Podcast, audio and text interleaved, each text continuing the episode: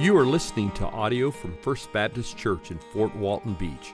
If you would like more resources or to watch our service online, please visit fbcfwb.org. Listen in as Pastor Wade helps us abide in Christ and advance the gospel through the teaching and the proclamation of God's Word.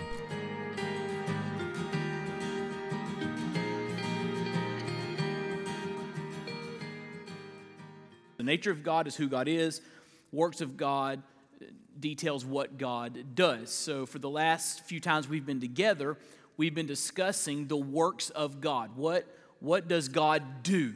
Uh, what, are, what are His works that spring from who He is? And so, we talked about God being creator. Uh, in the beginning, God created the heavens and the earth. And Last week, we had a really interesting discussion. It was at least interesting to me, but an interesting discussion about God being sustainer. Not only did He make everything, but He holds it all together. And uh, we uh, talked about that last week.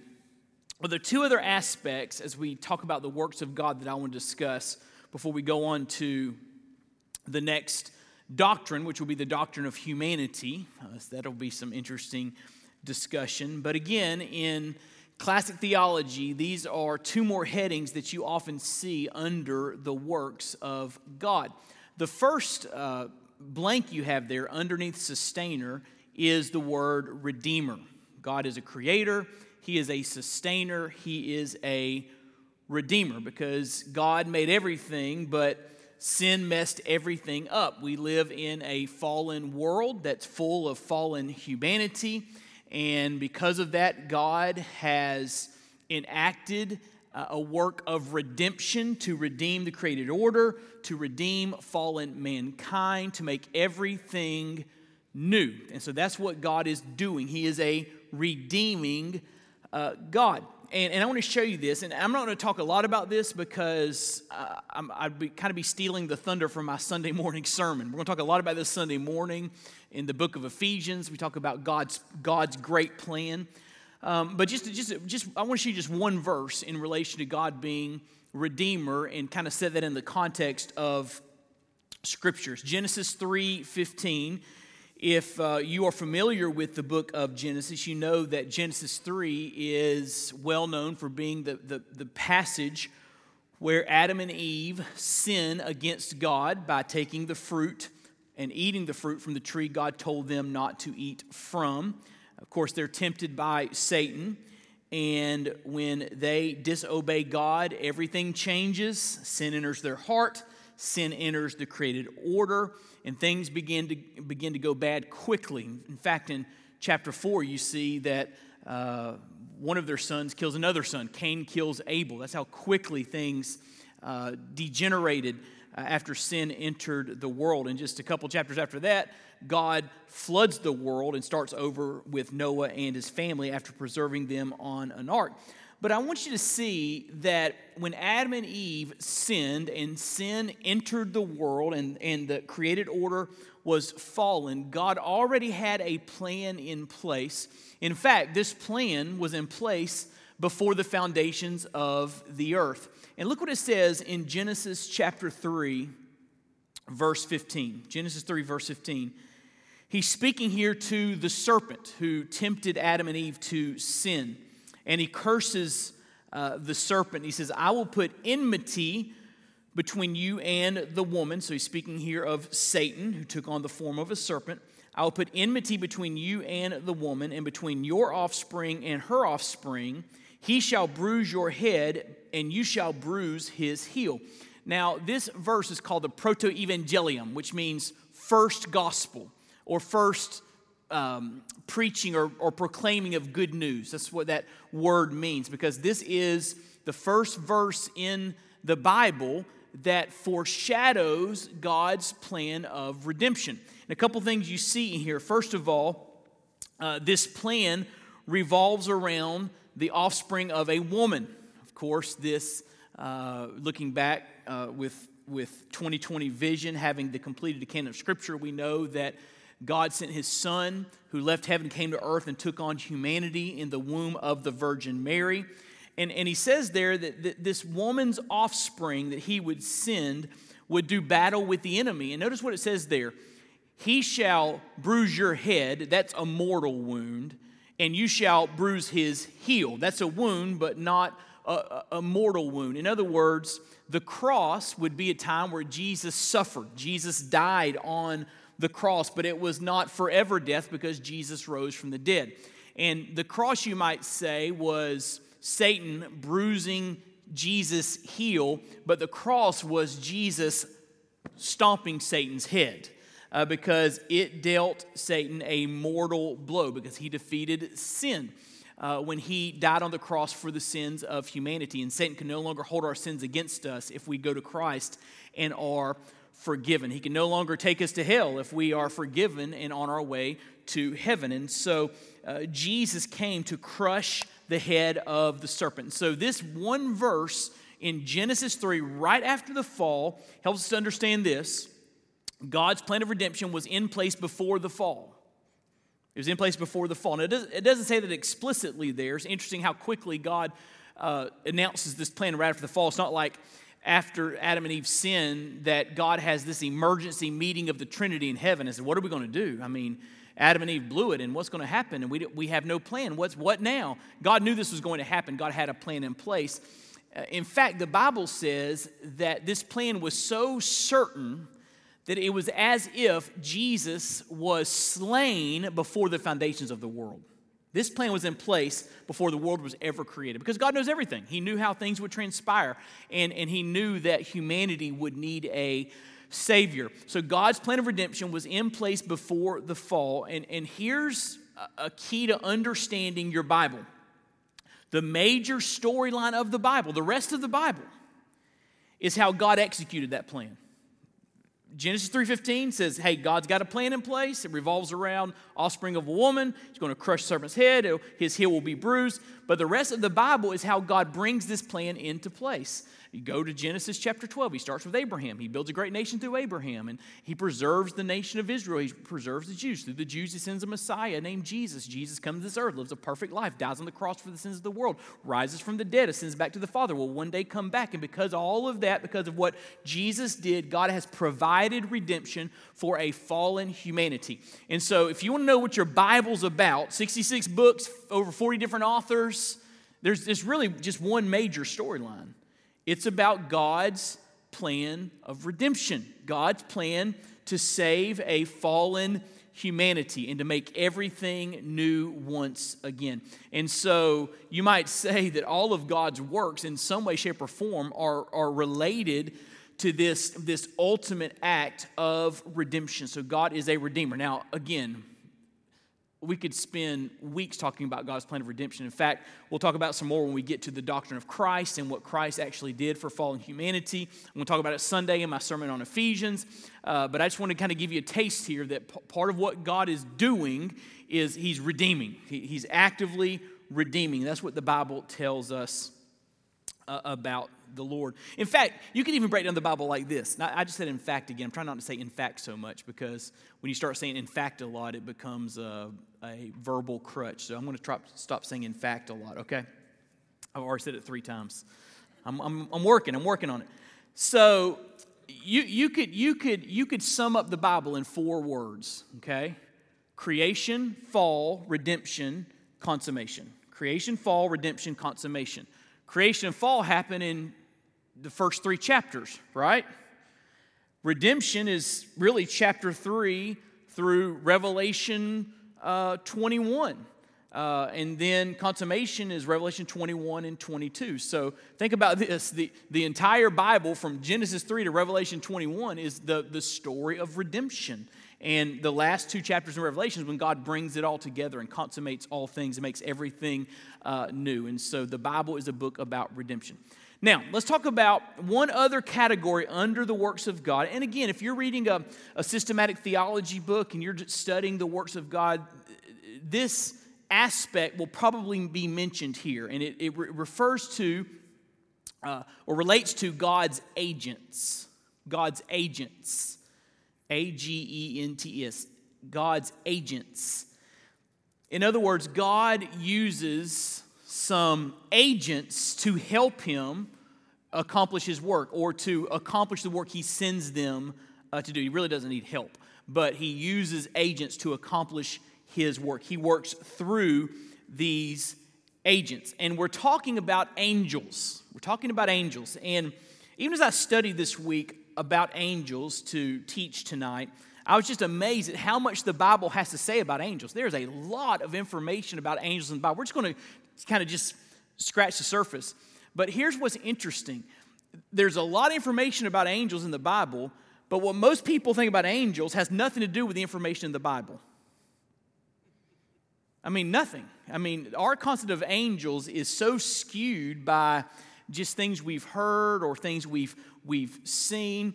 Um, and uh, we, we really don't have a, a, good concept of what the bible teaches about angels. So i want to i want to just kind of just give you kind of a brief overview of what the bible says about god's agents who are angels and uh, and, and, and we'll, we'll go from there. First of all angels are created supernatural beings that worship and serve god as he carries out his works. Angels are created supernatural beings that worship and serve God as he carries out his works.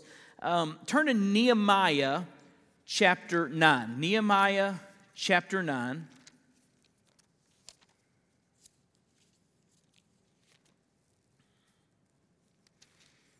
Verse 6.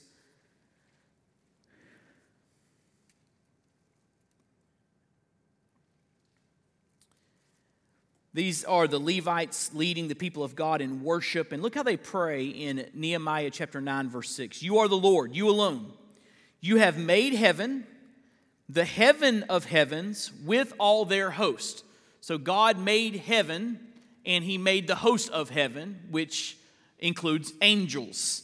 And so this teaches that angels are created. And He goes on to say, the earth and all that is on it, the seas and all that is in them. And you preserve all of them. The host of heaven worships you. And so angels are created beings. Uh, turn over to Colossians chapter 1, New Testament book of Colossians. We're going to just kind of hit some scriptures pretty quickly.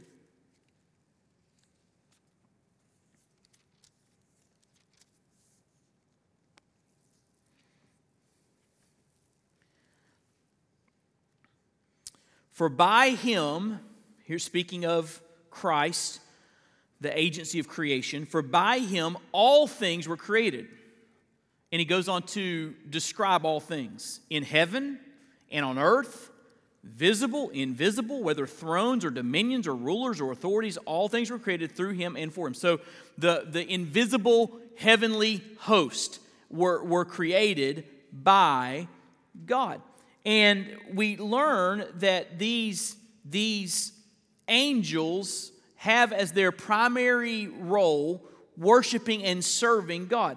Uh, you don't need to turn there, but if you look in Isaiah chapter 6, when Isaiah is given this view of, of heaven and he sees the Lord seated on his throne, the train of his robe filling the temple, there are seraphim that are flying around him with six wings, and they're crying, Holy, holy, holy is the Lord God Almighty. The whole earth is full of his glory. So we see angels there worshiping. And, and then turn to Psalm 103.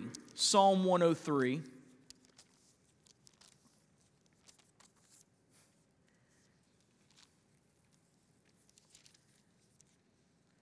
Look what it says in verse 20. Psalm 103, verse 20. Bless the Lord, O you his angels, you mighty ones who do his word, obeying the voice of his word. Bless the Lord, all his hosts, his ministers who do his will. So, Isaiah 6, we see angels continually flying around the throne, uh, worshiping the Lord, giving him the, uh, ascribing him the worth that is due his name. Here in Psalm 103, the angels are described as those who do his word, who obey the voice of his word, to, uh, who do his will. So they are ministers of God, serving him, carrying out all that he desires to do. So that's what angels are. They're created supernatural beings that worship and serve God as he carries out his works. That's the first thing about angels. Now, there is a, interesting question here, and we don't want to spend a lot of time discussing it. But the question is, when were when were angels created? Uh, and there's debate on you know which day of creation they were created, and there's a lot of scholarly discussion uh, about that. But there are some verses that speak of the angels witnessing God creating and worshiping as He creates, which would which would uh, mean that angels were probably created early on in the the creation uh, story. Um, but we don't know that for sure. But here's what we do know for sure there are many angels, many angels. Use the word innumerable, more, more than we can uh, count. Look in Deuteronomy 33. Deuteronomy, fifth book in the Bible. Deuteronomy, chapter 33. I know I have you turning a lot tonight, but these are some verses that our eyes need to look at. It says, The Lord came from Sinai and dawned from Seir upon us. This is Moses' blessing upon Israel. He shone forth from Mount Paran. He came from the, from the ten thousands of holy ones with flaming fire at his right hand. So it says, as he came to rescue Israel, as he came to bring judgment on Egypt, it says he came from uh, ten thousands of holy. It doesn't say ten thousand; it says ten thousands of holy ones. So lots. And, and then Psalm 68, 17. Psalm 68, 17. This will be the last verse we look at under this point, but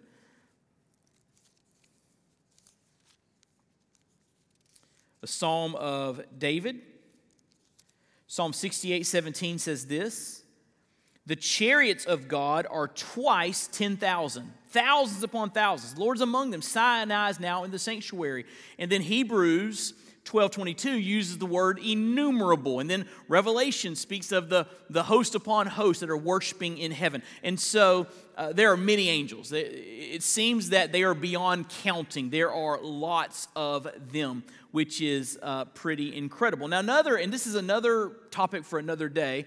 But we do know that there were angels in heaven, and we do know there was a rebellion in heaven, Revelation 12, where Lucifer, an angel himself, got proud and wanted to be like God, and so he led a rebellion in heaven. There's a lot of mystery of what all that entailed, but he took a third of the heavenly host with him. And so you might call th- those angels that followed Satan fallen angels. Uh, we know them now to be demons. And so if there are many, many innumerable angels and a third of them followed Satan, that means there are many, many demons as well. Okay, just something to think about. So there are many angels. Now, here's the important thing, and this is this is where a lot of people um, a lot of people don't really think much about angels because of this point. Angels are invisible unless God chooses to reveal them. Angels are invisible unless God chooses to reveal them. And so, uh, the angelic hosts, demons, they are in, they're supernatural, they're created, and they are in the invisible realm. We, we can't see them with our physical um, eyesight. If we could, it would probably freak us all out. Um, but, but we can't unless God, and there are certain times in Scripture where God allows an angel to be seen. One of my favorite stories is 2 Kings chapter 6. Uh, there's a foreign nation that figures out that there's a prophet in Israel that keeps telling the king of Israel uh, every move they make. And so every time they try to bring their army to overthrow Israel, they know they're coming and they're ready for them. So this king says, uh, We got to go get this guy who's, who's telling the king every move that we're going to make. So they hear about this prophet named Elisha. And so this entire army comes to overthrow Elisha in 2 Kings uh, chapter 6. And it's just Elisha and his servant. And they're in this valley, and here comes this army and, and all you have is a preacher and his helper. And the, the servant looks at Elisha and says, Uh oh, there's an entire army coming. And Elisha basically tells the servant to calm down. And he, here's what he says He says, There are more with us than with them. And the servant says, I don't understand. So Elisha prays. He says, Lord, would you open his eyes that he may see who's on our side? And God gives this this servant this, this view into the spiritual realm, and he sees the entire valley uh, covered with, with fierce warriors and chariots of fire. And the servant's like, oh, oh I get it. We're going to be okay and God delivers them. He strikes, he strikes the army blind and delivers Elisha and his servant from this threat. But, but God opened his eyes and he saw that there were these, these warriors, these warriors of fire, and there were many of them. And, and he got that insight into the supernatural realm. So angels are invisible unless God chooses to uh, reveal them. And, and here's, here's the issue with that. A lot of us don't think much about the spiritual realm or don't think enough about the spiritual realm. Here's what I want you to understand angels and demons are just as real as Don sitting right there. Now, we see Don, he's got flesh and blood, so we see him right there, and we, we know he's real, right? He's in the room with us.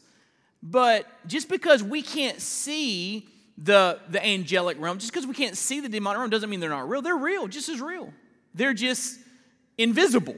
They're in the invisible supernatural realm. So we need to understand the reality of angels, even though we don't see them in our uh, normal day to day life. Now, in the Bible, we see angels serving God in particular ways. I want to just walk through four ways, and then I'll take a couple questions, and then we'll have some prayer time uh, and be done.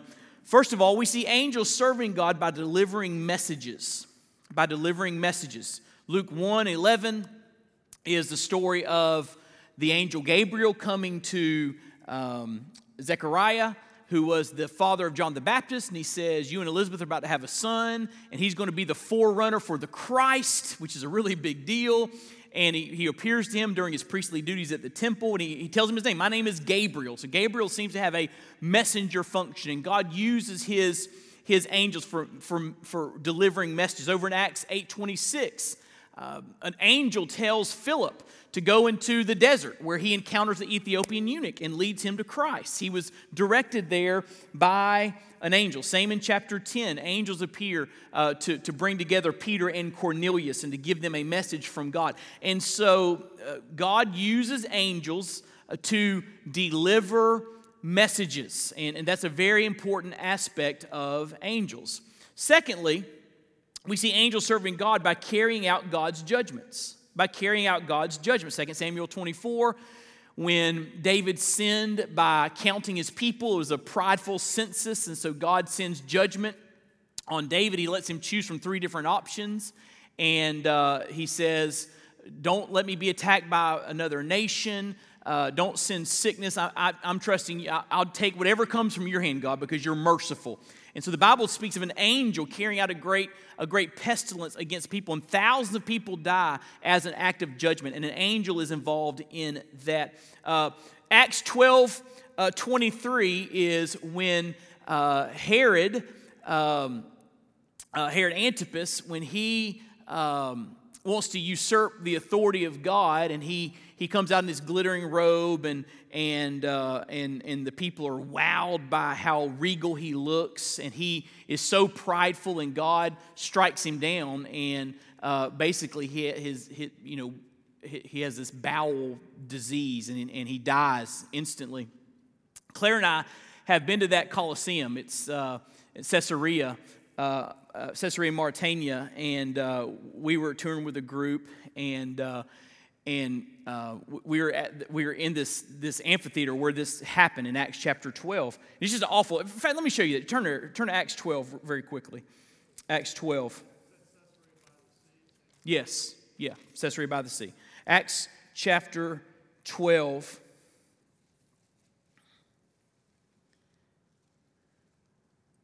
Herod comes out in his royal robes, verse 21. The people were shouting, The voice of a God and not a man. And instead of Herod saying, I'm not a God, he received their adulation.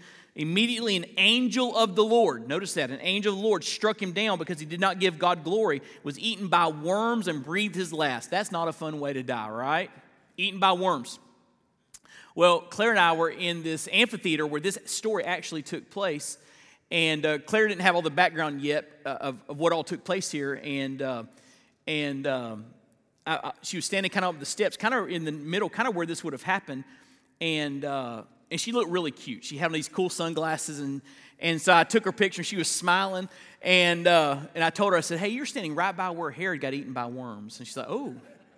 So if you look at the picture, she looks really happy and joyful and, uh, and, and, she, looks, she, looks, she looks really good in the picture, but it's like she's standing right there where this awful thing took place. If she would have known that, she probably wouldn't have been smiling like that. But anyway, uh, an angel carried this uh, out. And so we see angels serving God by carrying out God's judgments. Um, you see in Revelation, in end times scenarios, when there's the pouring out of the bowls of wrath, angels are pouring out the bowls. Uh, next, and this is interesting, we see angels protecting God's people. Turn to Psalm 91. Psalm 91. This is the passage that speaks most explicitly about this. Psalm 91, verse 11. This is an entire psalm about God's protection. Look what it says in verse 11, Psalm 91, verse 11. How does God protect us? Here's one way He will command His angels concerning you to guard you in all your ways. On your, their hands they will bear you up, lest you strike your foot against a stone. You will tread on the lion and the adder, the young lion and the serpent, you will trample underfoot. So, so uh, this psalm says that one of the ways that God exercises protection on our behalf is by using angels. Now, we have no idea what this looks like.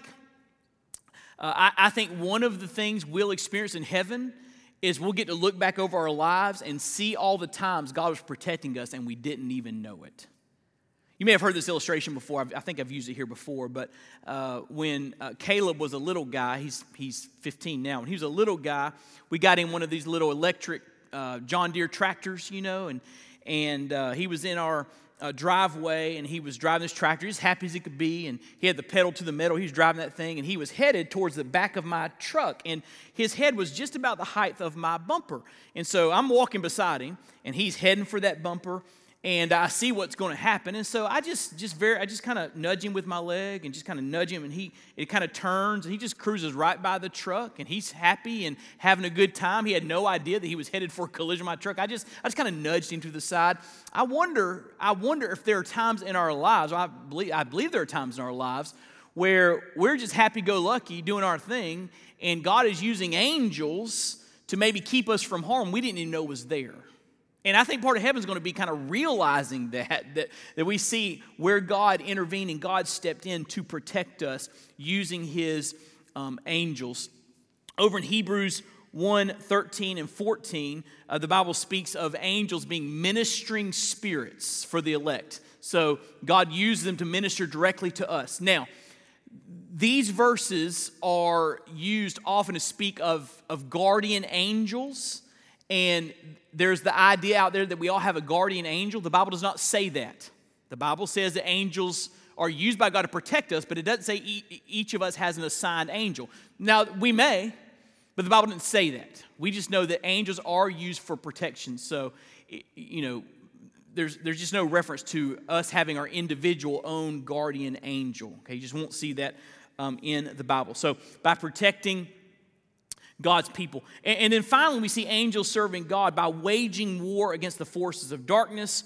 Daniel 10, you see Michael, who's, who's called the archangel, which means there are, there's some order among the angelic host. They're organized for battle. Michael, the archangel, is doing battle with the prince of Persia, which I believe is a reference to uh, Satan and his forces. And, uh, and, and he comes uh, in response to Daniel's prayer. Revelation 12, we speak, we hear of the war in heaven where Satan, Lucifer, led a third of the angels to, to, to follow him, fallen angels. They became demons, but the, the Bible speaks of a great warfare in heaven. And so, uh, so these angels are, in fact, waging war against the forces of darkness. There are things going on in the spiritual realm that would blow our mind if we could see them. Now, we don't fight for victory, we fight from victory. J- Jesus has won the victory, God's in control, God's calling the shots, but Satan is still raging. He's still a roaring lion seeking someone to devour. And until that time when Satan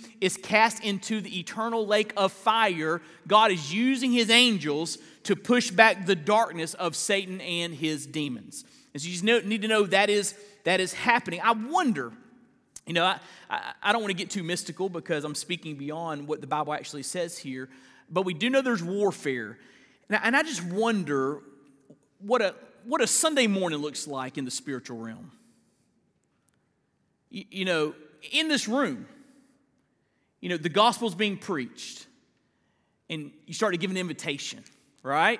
Inviting people to be saved. I wonder what the spiritual warfare is like in that moment.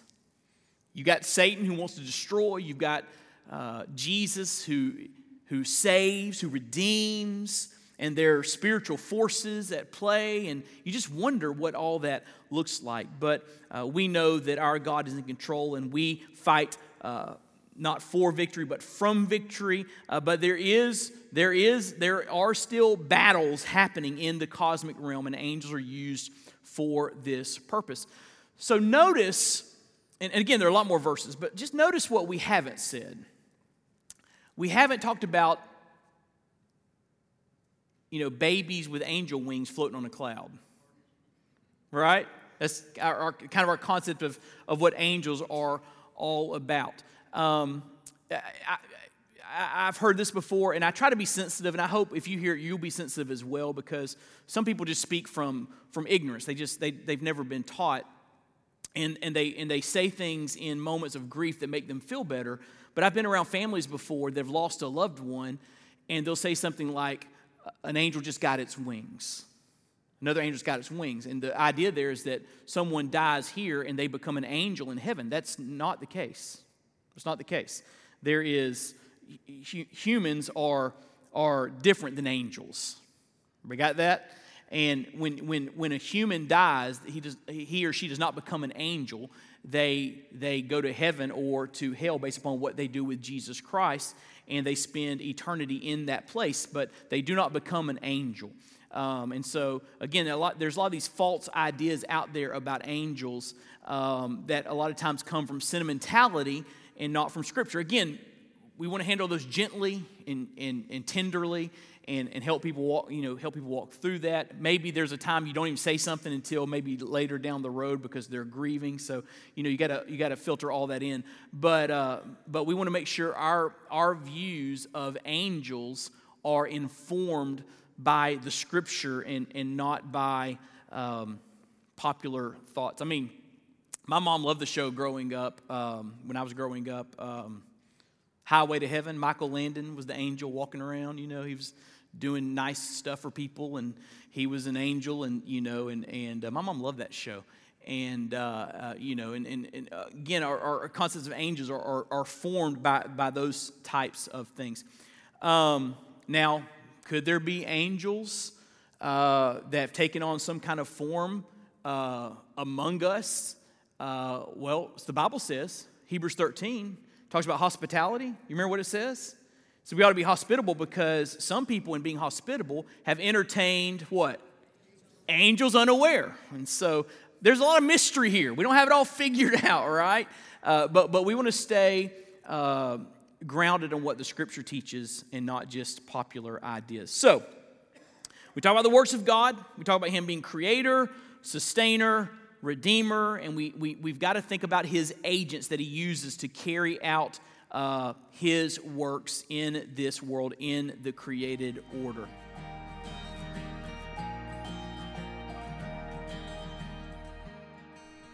Thank you for listening. We pray you've been encouraged and inspired by God's Word. May the Lord richly bless you.